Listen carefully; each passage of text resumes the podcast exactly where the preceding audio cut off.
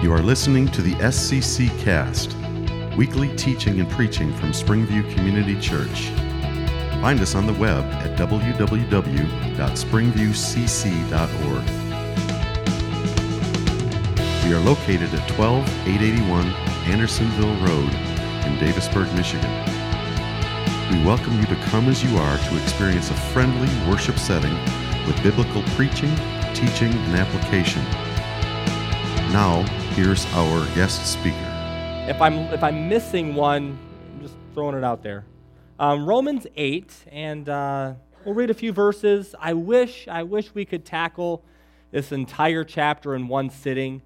I don't think that would work. We'd be here a very very long time.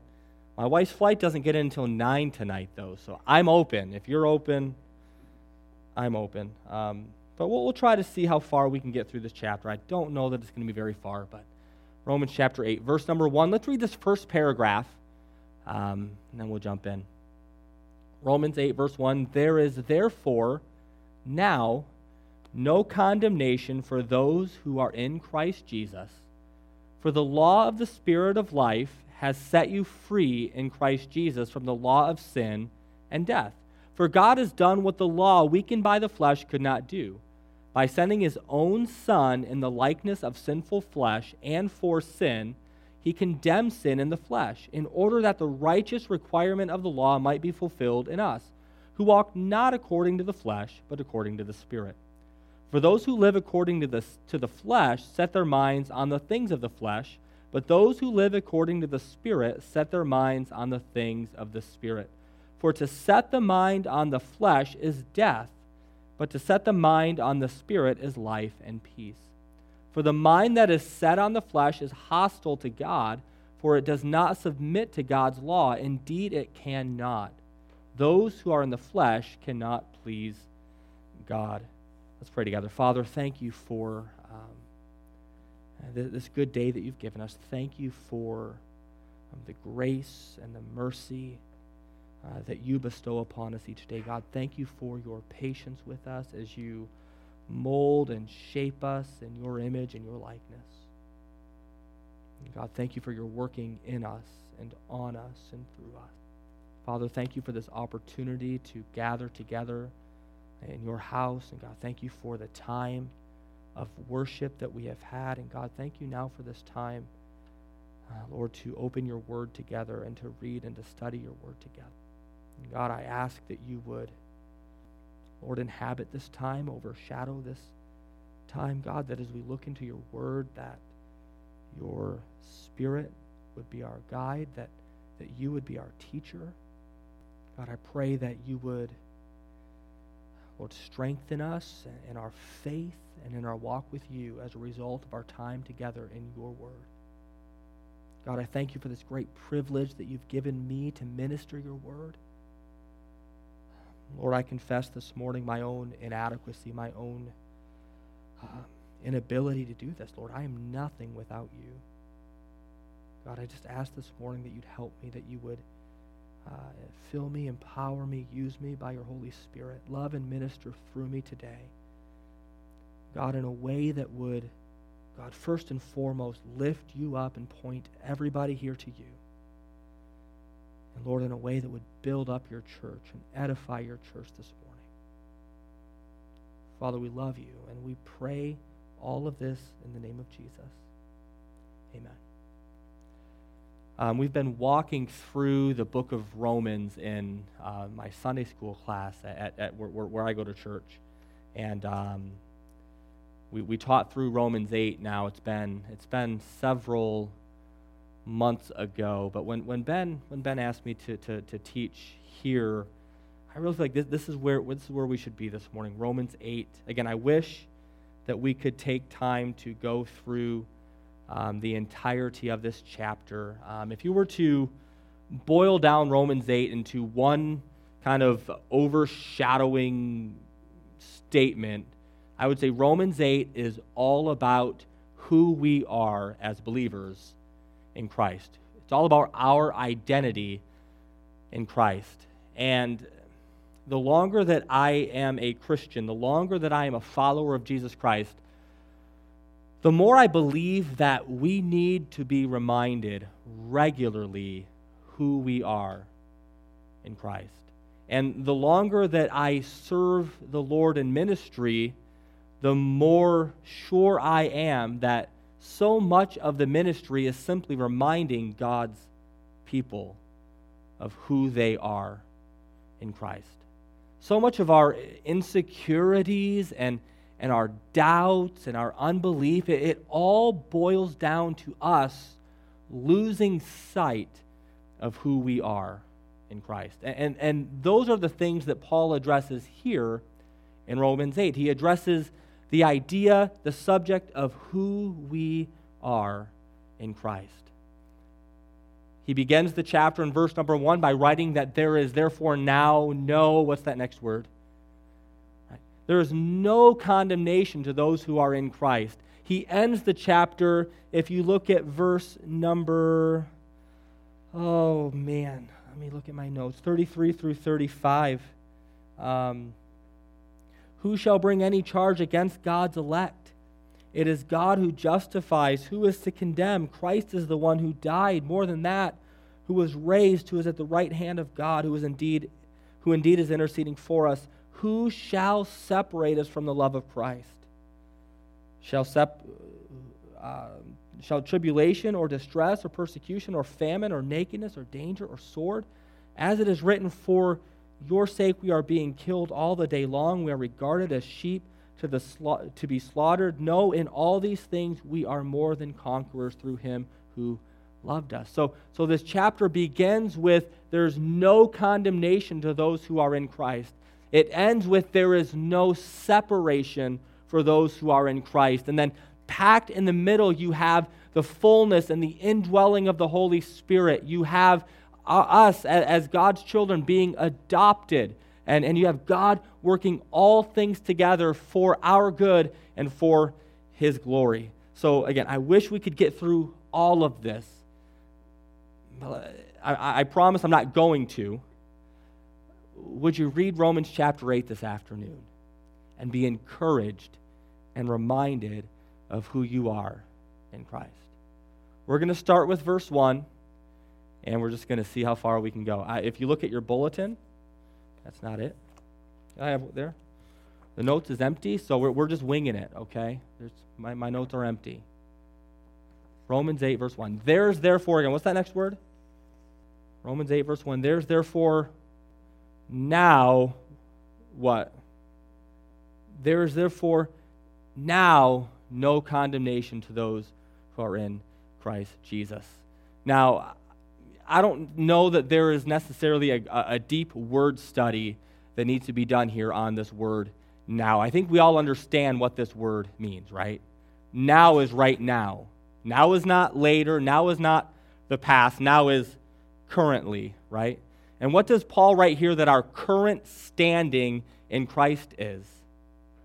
He says, There's therefore now no condemnation to those who are in Christ Jesus. So, right now, as you sit in this room, Paul writes here, Scripture teaches there is no condemnation to those who are in Christ Jesus. This verse describes our current standing or our current status in Christ. Anybody on social media this morning? Not like actually right now, but anybody on social media, right? Anybody, you shouldn't be on social media, Maddie. We'll talk after church like Facebook, you do a, you do a status update, or, or, or people they tweet out in Twitter. I'm not sure. But th- this would be our Facebook status today. There is therefore now no condemnation to those who are in Christ. Amen? That's our standing. And we need, we need to be reminded of that. As followers of Jesus Christ, we are no longer condemned. Go over to Colossians chapter 2 with me. There's therefore now no condemnation to those who are in Christ. Colossians chapter 2, verse number 13. Paul is writing here. Colossians 2, verse number 13. Now let's jump up to verse number 11. In him also you were circumcised, or circumcised with a circumcision made without hands, by putting off the body of the flesh, by the circumcision of Christ, having been buried with him in baptism, in which you were also raised with him through faith in the powerful working of God who raised him from the dead. Verse 13. And you who were dead, dead in your trespasses and uncircumcision of your flesh. Pause right, right there. What, what is our current standing in Christ? There's therefore now what? Right, that, that is who we are right now in Christ. But what does Paul say we were here in, in Colossians 2, verse number 13? You were dead in your trespasses and the uncircumcision of your flesh. But listen, God made alive together with him, having done what? Having forgiven what? All of your trespasses. What are trespasses? Bad th- all of our sins. Every every bad thing that you've done, it's it's forgiven. That three-letter word there, having forgiven us all. What's that word mean? Everything. Everything. In Christ, there is therefore now no condemnation because God has forgiven us all of our trespasses. And we need to be reminded of that, don't we? The enemy wants us to feel guilty over the past that we have lived and that we can do nothing to change. Leave it with God and know that He has forgiven you all of your trespasses, all of your sins. He has made you alive together, verse 13, with Him, having forgiven all of our trespasses by canceling the record of debt that stood against us with its legal demands. This He set aside, nailing it to the cross. He disarmed the rulers and authorities and put them to open shame by triumphing over them. So he has forgiven us all of our trespasses. Verse 14, he canceled the record of debt that stood against us. We had a, a record because we all have sinned. Paul, if you, if you study through Romans, Paul lays this out very clearly that we've all sinned and we've all fallen short of the glory of God. We all have a record. If, if, you, if you travel back to, to Paul's day and if you were sitting in a Roman prison cell, there would have been a record hanging outside of your door with a list of all of the charges against you that you were currently serving time for. So picture you and picture me as sinners before God condemned to spend eternity in hell with a record of all of the sins that we have ever committed. You have that visual? Hopefully, you're not picturing mine. Hopefully, you're picturing yours. Now, what would happen if you go back to Paul's day? Once you had served time to, to cancel out or serve for all of your charges, all of those charges would be crossed out and that record would be given to you. That was verification, that was proof positive that you had served time for all of the charges that you were that were charged against you. That makes sense? Now, look at what Paul says here about our record. We have or had a record, okay? But Paul writes here that we are forgiven for all of our trespasses by canceling the record of debt that stood against us with its legal demands. So, our record, all of the charges that were, were, were being held against us, it has been canceled by Jesus Christ. That record, that long list of sins that we are condemned to spend eternity in hell for, it's canceled. It's canceled. Not only is it canceled, all of the legal demands are canceled. He set it aside by nailing it to the cross. He disarmed the rulers and authorities and put them to open shame by triumphing over the by triumphing over them. So what we need to realize this morning is that we are no longer condemned. In Christ, we are free from the condemnation that we deserve. Amen? So remember that this, this morning. Be reminded of that this morning, that there is therefore now no condemnation. Jump back to Romans 8. Romans 8, verse 1. There is therefore now, currently, this moment, no condemnation for those who, what? Who does the status belong to? To those who are in Christ. To those who are in Christ. Read it again. There is therefore now no condemnation to those who are in Christ. You see, the security of our standing, our status of no condemnation, is because of our position in Christ. There is therefore now no condemnation to you and to me because we are in Christ Jesus. Amen. So this brings me to ask the question of how secure are we in Christ? If the condition of our standing of no condemnation hinges on our position in Christ, how secure are we? How secure are you in your position and in my position in Christ? Over to 1 John chapter 5. 1 John chapter 5 and then John chapter 10 if you want to if you want to look ahead. 1 John 5 verse number 13. John writes here 1 John 5 verse 13. I write these things to you who believe in the name of the Son of God that you may what's that next word?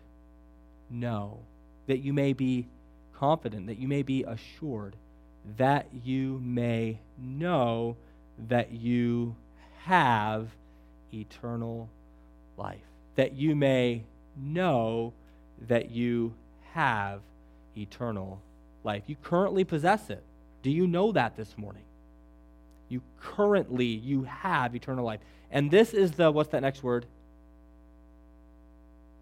Confidence. This is the confidence that we have toward him that if we ask anything according to his will, he hears us. Jump over to John John chapter 10, the Gospel of John chapter 10. The Gospel of John chapter 10 verse 27. Jesus is, is speaking here. And he says, My sheep hear my voice, and I know them, and they follow me. I give them eternal life, and they will never perish, and no one will snatch them out of my hand. Who can snatch you out of the hand of Jesus? No one. My Father, who has given them to me, is greater than all. And what are those next two words? No one is able to snatch them out of my Father's hand. I and my Father are one. So, how secure are we in Christ? Absolutely secure, aren't we? There is no condemnation to those who are in Christ, and we are secure in Christ because we have God's word on it, don't we? God, who cannot lie, has promised us that we are secure in Christ. We have his word on it. Jesus teaches here that no one can take us out of his hand. Our standing in Christ is secure because it is not performance based. It's position based, isn't it? It's not based on any good or bad that we have done, but rather our faith and our trust in Jesus Christ and our position in him. There is therefore now no condemnation to those who are in Christ. We are not condemned because we are in Christ. So, as we follow Jesus this morning, listen, be reminded that you are no longer condemned. There's therefore now no condemnation to those who are in Christ. Notice, secondly, that we are no longer slaves to sin. Go back to Romans 8. Not only are we no longer condemned, We are no longer slaves to sin. What time does church normally get out? I know so that we, I, I'm looking at the clock. Church now starts at 10:30, right? So this this throws me a little bit. Last time I was here, we started. What's that? 11:40. Okay, 11, 11:40. All right. So not only are we no longer people like 11:25, 11:20. Not only are we no longer condemned, we are no longer slaves to sin. Romans 8 verse 2, for the law of the spirit of life has set you free. Notice these words again, in Christ Jesus from the law of sin and death. For God has done what the law, weakened by the flesh, could not do. By sending his own Son in the likeness of sinful flesh and for sin, he condemned sin in the flesh in order that the righteous requirement of the law might be fulfilled in us who walk not according to the flesh, but according to the Spirit. So let's start with verse number two, all right? There's a lot here. For the law of the Spirit of life has set you free in Christ Jesus from the law of sin and death. Let's take this verse from the middle and work our way out to the end, okay? The scripture says here that we have been set free in Christ Jesus. We are no longer slaves to sin because we have been set free in Christ Jesus. What have we been set free by? Look at the very first part of this verse. What have we been set free by? For the law of the Spirit of life has set you free in Christ Jesus. I like the way the New Living Translation renders this. New Living Translation reads that the power of the life giving Spirit has set us free in Christ Jesus. Okay, so we've been set free by the Spirit. What have we then been set free from? All right? Let's pause here and kind of backtrack here. Let, let, let me, let, let, let's remember and, and be reminded here. It is the power of the Spirit that is the source of our freedom. Amen? Not our works, not our righteousness, but the power of the Spirit that has set us free in Christ Jesus. And what have we been set free from? Notice verse 2, the very last part. We've been set free from the law of sin and death. Again, the, the New Living Translation renders this the power of sin that leads to death. We, we, we remember if, if, you, if you go through the book of Romans, Romans teaches that the wages of sin is what? Death. Sin always ends in death. But through the power of the Spirit, we have been set free in Christ from the law of sin and death. We are no longer slaves to sin, for the Spirit of life has set us free. We are, we are free in verse 1. Notice we are free from the we are free from the guilt of sin there's therefore now no condemnation. Verse 2 here, we are free from the power of sin. Sin no longer has dominion or control over us. Verse 3 and 4 For God has done what the law, weakened by the flesh, could not do. God has done what the law could not do. So, my question here, as you read through this, and I think it's logical to ask it is what could the law not do? If God here has done what the law could not do, how many of you then would, would, would wonder, well, what could the law not do? And kind of maybe a broader statement, what was the purpose of the law anyway? Well, if you read through Scripture, you'll find the law could not bring justification. Justification is something that the law could not bring. You read about that in Romans 3, verse 20, Galatians 2, verses 5 through 16. The law could not bring justification. The law could not conquer our sinful flesh, our evil nature, could it? The law could not conquer flesh or our sinful nature. Laws ju- the law just simply stated what was right and what was wrong. Do laws make you obey them? How many of you drove to church this morning? Honesty and transparency in church. How many of you passed signs that are white that had a number on them? How many of you looked down at your speedometer and saw that you were not going that number? That law couldn't, yeah, me too, right? me too. My minivan, the, the speed, the speed, the, the speed on the, on the dashboard gets like orange when you're speeding.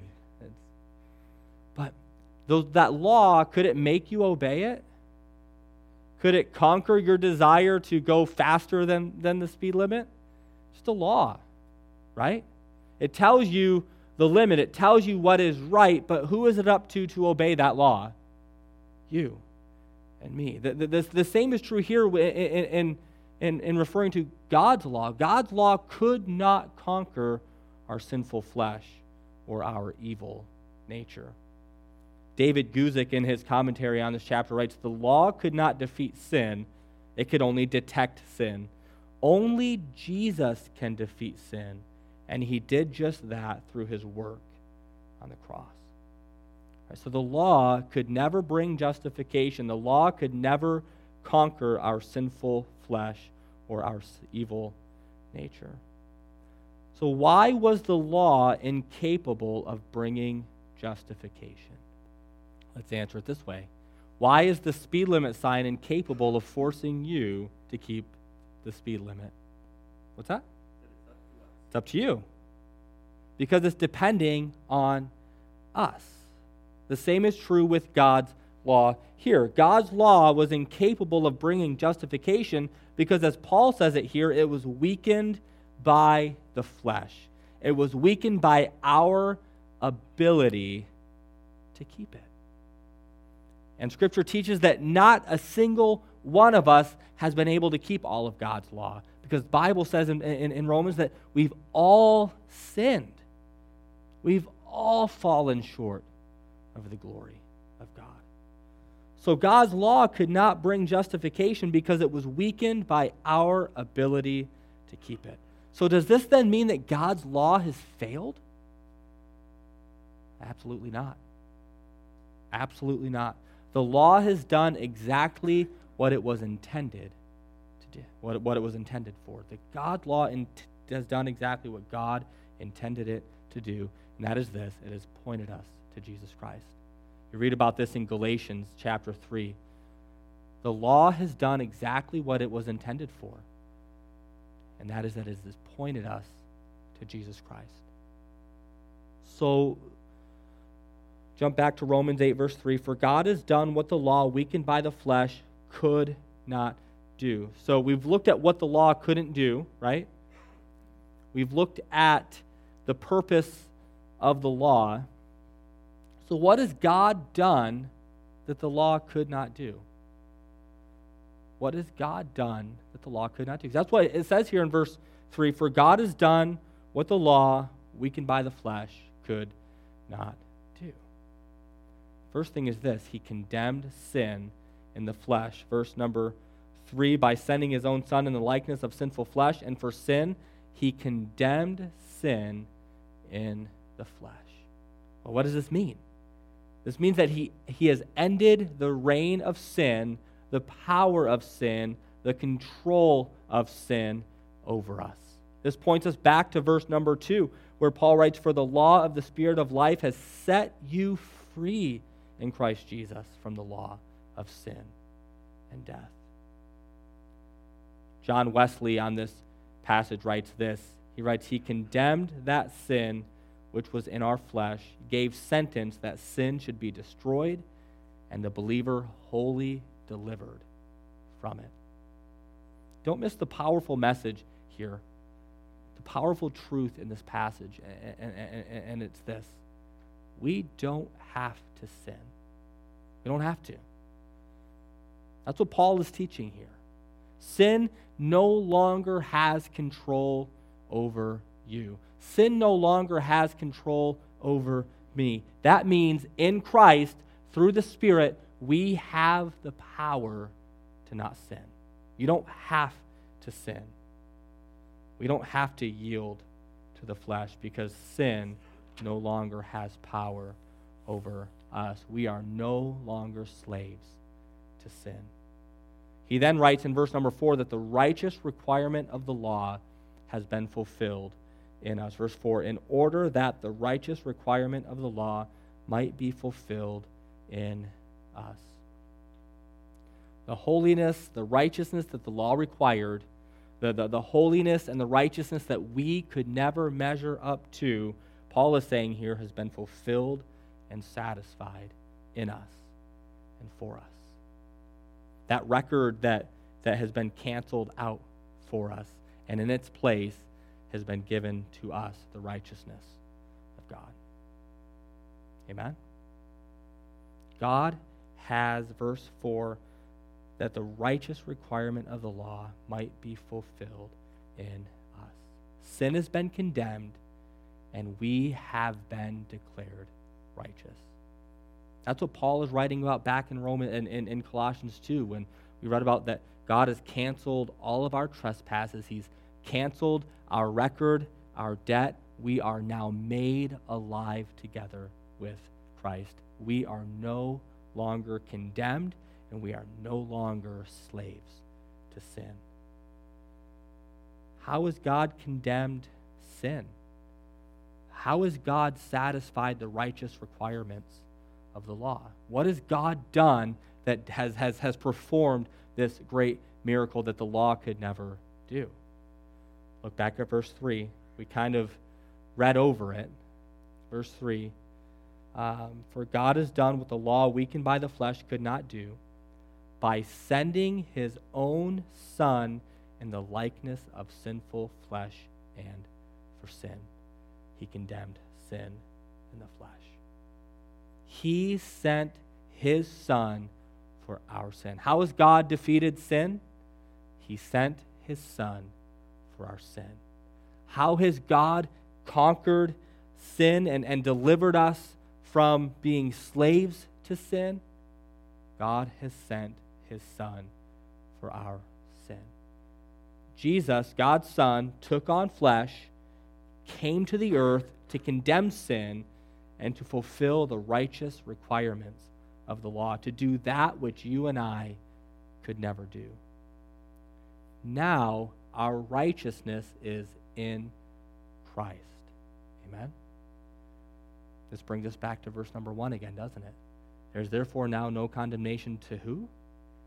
To those who are in Christ. Our righteousness is not in ourselves, it's not in our works or our effort or anything that we could do. It's in Christ and in Christ alone. Look over at 1 Corinthians chapter 1.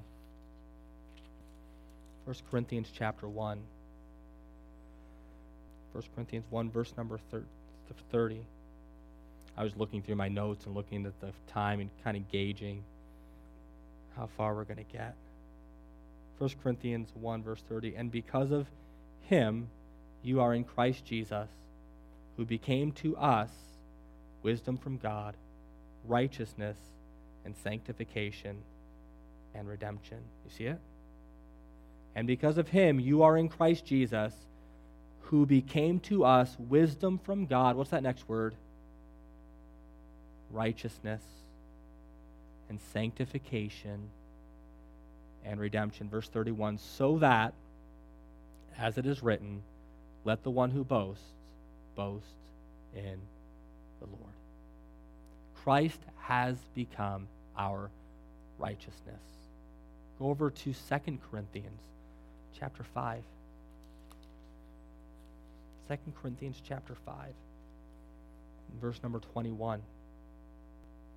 For our sake, Paul writes here, for our sake he made him to be sin who knew no sin, so that in him, that is in Christ, we might become the righteousness of God. See, how have we been declared righteous? How has God conquered sin in the flesh and condemned sin in the flesh? He sent his Son for our sin. So that now we are no longer slaves to sin. Back to Romans 8. Christ has become our righteousness. And this is why Paul can write in Romans 8, verse 1 There is therefore now no condemnation to those who are in Christ. There's no condemnation because Christ has become our righteousness. So we are no longer condemned, verse 1. There's therefore now no condemnation to those who are in Christ. We are no longer slaves to sin, verses 2 through 4. And we're not going to get through all of this one. I just want to, let's just throw it out here, and uh, we'll see. We'll, we'll wrap this up soon. So we're, we're, we're no longer condemned. We're no longer slaves to sin. Notice, thirdly, we are no longer controlled by our flesh. We are no longer controlled by our flesh. Another way would, would, would, be, would, would, be, would be to say this we now have the Holy Spirit living within us. We are no longer controlled by our flesh because we have the Holy Spirit living within us. And, and you'll find this truth kind of uh, fleshed out through verses 4 through 11. But what Paul writes here is that our status of no condemnation and the righteous requirement of the law being fulfilled in us has everything to do with first our position in Christ and secondly the Holy Spirit dwelling within us. We owe everything to him. One commentator writes it this way He returns to that which he said, that the sanctification which has begun in us is a sure testimony of our engrafting into Christ, which is a most plentiful fruit of a godly and honest life. So, in this section, what Paul is going to do is he's going to compare and contrast um, living in the flesh and living in the spirit, or, or living a life that is controlled by the flesh and a life that is controlled by the Spirit. And let's read through these. We're not going to expound upon all of this. I want to get through verse 11. And I know, okay, we've only gone through four verses, right? We're, we're going to go fast, okay? So buckle up. Um, for the verse 4, um, in order that the righteous requirement of the law might be, full, be fulfilled in us who walk not according to the flesh, but what? You're going to read this over and over and over who walk not according to the flesh, but according to the Spirit. For those who live according to the flesh set their minds on the things of the flesh, but those who live according to the Spirit set their minds on things of the Spirit. So those controlled by the flesh and those controlled by the Spirit are different in the things that they set their minds on. Do you see it there? Right? Those controlled by the flesh, what are they thinking about all the time? Things that pertain to the flesh, earthly things, worldly things. But those who are controlled by the Spirit, what, what do they have their mindset on? Heavenly things. Amen? I believe in our scripture reading this morning, those we, we wrote about lay, laying out up treasure for yourselves on the earth, right? Where your treasure is, there will your heart be also. Where's your treasure? Where's your mind? What is controlling you? What is driving you this morning? Verse 6 For to set the mind on the flesh is what? To set the mind on the flesh is death, but to set the mind on the spirit is life and peace. For the mind that is set on the flesh is hostile to God, for it does not submit to God's law. Indeed, it cannot. Those who are in the flesh cannot please God. Verse 9. You, however, now he's talking to believers. You, however, you are not in the flesh, but what? In the Spirit if in fact the Spirit of God dwells in you. Anyone who does not have the Spirit of Christ does not belong to him. But if Christ is in you, although the body is dead because of sin, the Spirit of, is life because of righteousness. If the Spirit of Him who raised Jesus from the dead dwells in you, I think we need to get a hold of that verse. The, the, the very same Spirit that raised Jesus from the dead, where's that spirit living? In you and in me. See, how can I conquer my flesh? How can I conquer my sin? The same spirit that conquered the grave lives in you and lives in me. Amen? The same Spirit that raised Jesus from the grave, uh, verse number 11, if the Spirit of Him who raised Jesus from the dead dwells in you, He who raised Christ Jesus from the dead will also give life to your mortal bodies through His Spirit who dwells in you. So here, and we didn't really break a lot of this down, but it, it's compared and contrasted living in the flesh and living in the Spirit. And we are promised this great power of conquering sin through the Spirit, the same Spirit that raised Jesus from the dead, living and dwelling in us. I find here a, a great difference between two terms, and we'll wrap this up here the term reform and the term transform. All that we can do in the flesh is reform something. Raise your hand if you have kids that play with Legos or have had kids that play with Legos. You ever step on those Legos? Oh my good night. About lose your Christianity. Reform is all about building with Legos, right? I can give you a bucket of Legos and you can build a skyscraper. You can then take that same bucket of Legos and build a car, and that same bucket of Legos and build a house, right? But no matter what you do with those Legos, they're still Legos, right? You're just, re- you're just taking the same parts, moving them around, making something that looks different on the outside. But on the molecular level, they're still Legos, right? That's what re- reformation does. That's what reforming does. It takes the out, makes the outside look nice, but on the inside it's still the same, right? Then we get to transform. And, and, and, and the flesh, we try to reform things. We try to reshape things. Every New Year's, I think many of us make resolutions to reform things. But on the inside, we're still the same, aren't we? This is where the term transformation comes in. This is the difference between flesh and spirit, okay? Because transformation is a work of the Spirit. Transformation is taking those Legos and making Play Doh out of it. And in the flesh, we can't do that. I can't change me on a molecular level, on, on an internal level. Only God can do that. And that is exactly what He's promised to do through the Spirit. Did you know that? Go to the book of Titus, chapter 3. Titus, chapter 3, verse number 5, verse 4. Titus 3, verse 4.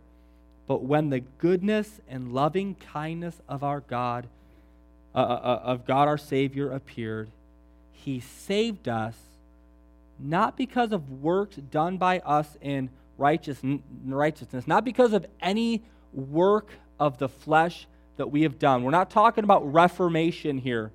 We're not talking about making ourselves appear to be righteous, but according to his own mercy by the washing of regeneration and renewal of the Holy Spirit, whom he poured, poured out on us richly through Jesus Christ, our Savior. Do you see it there?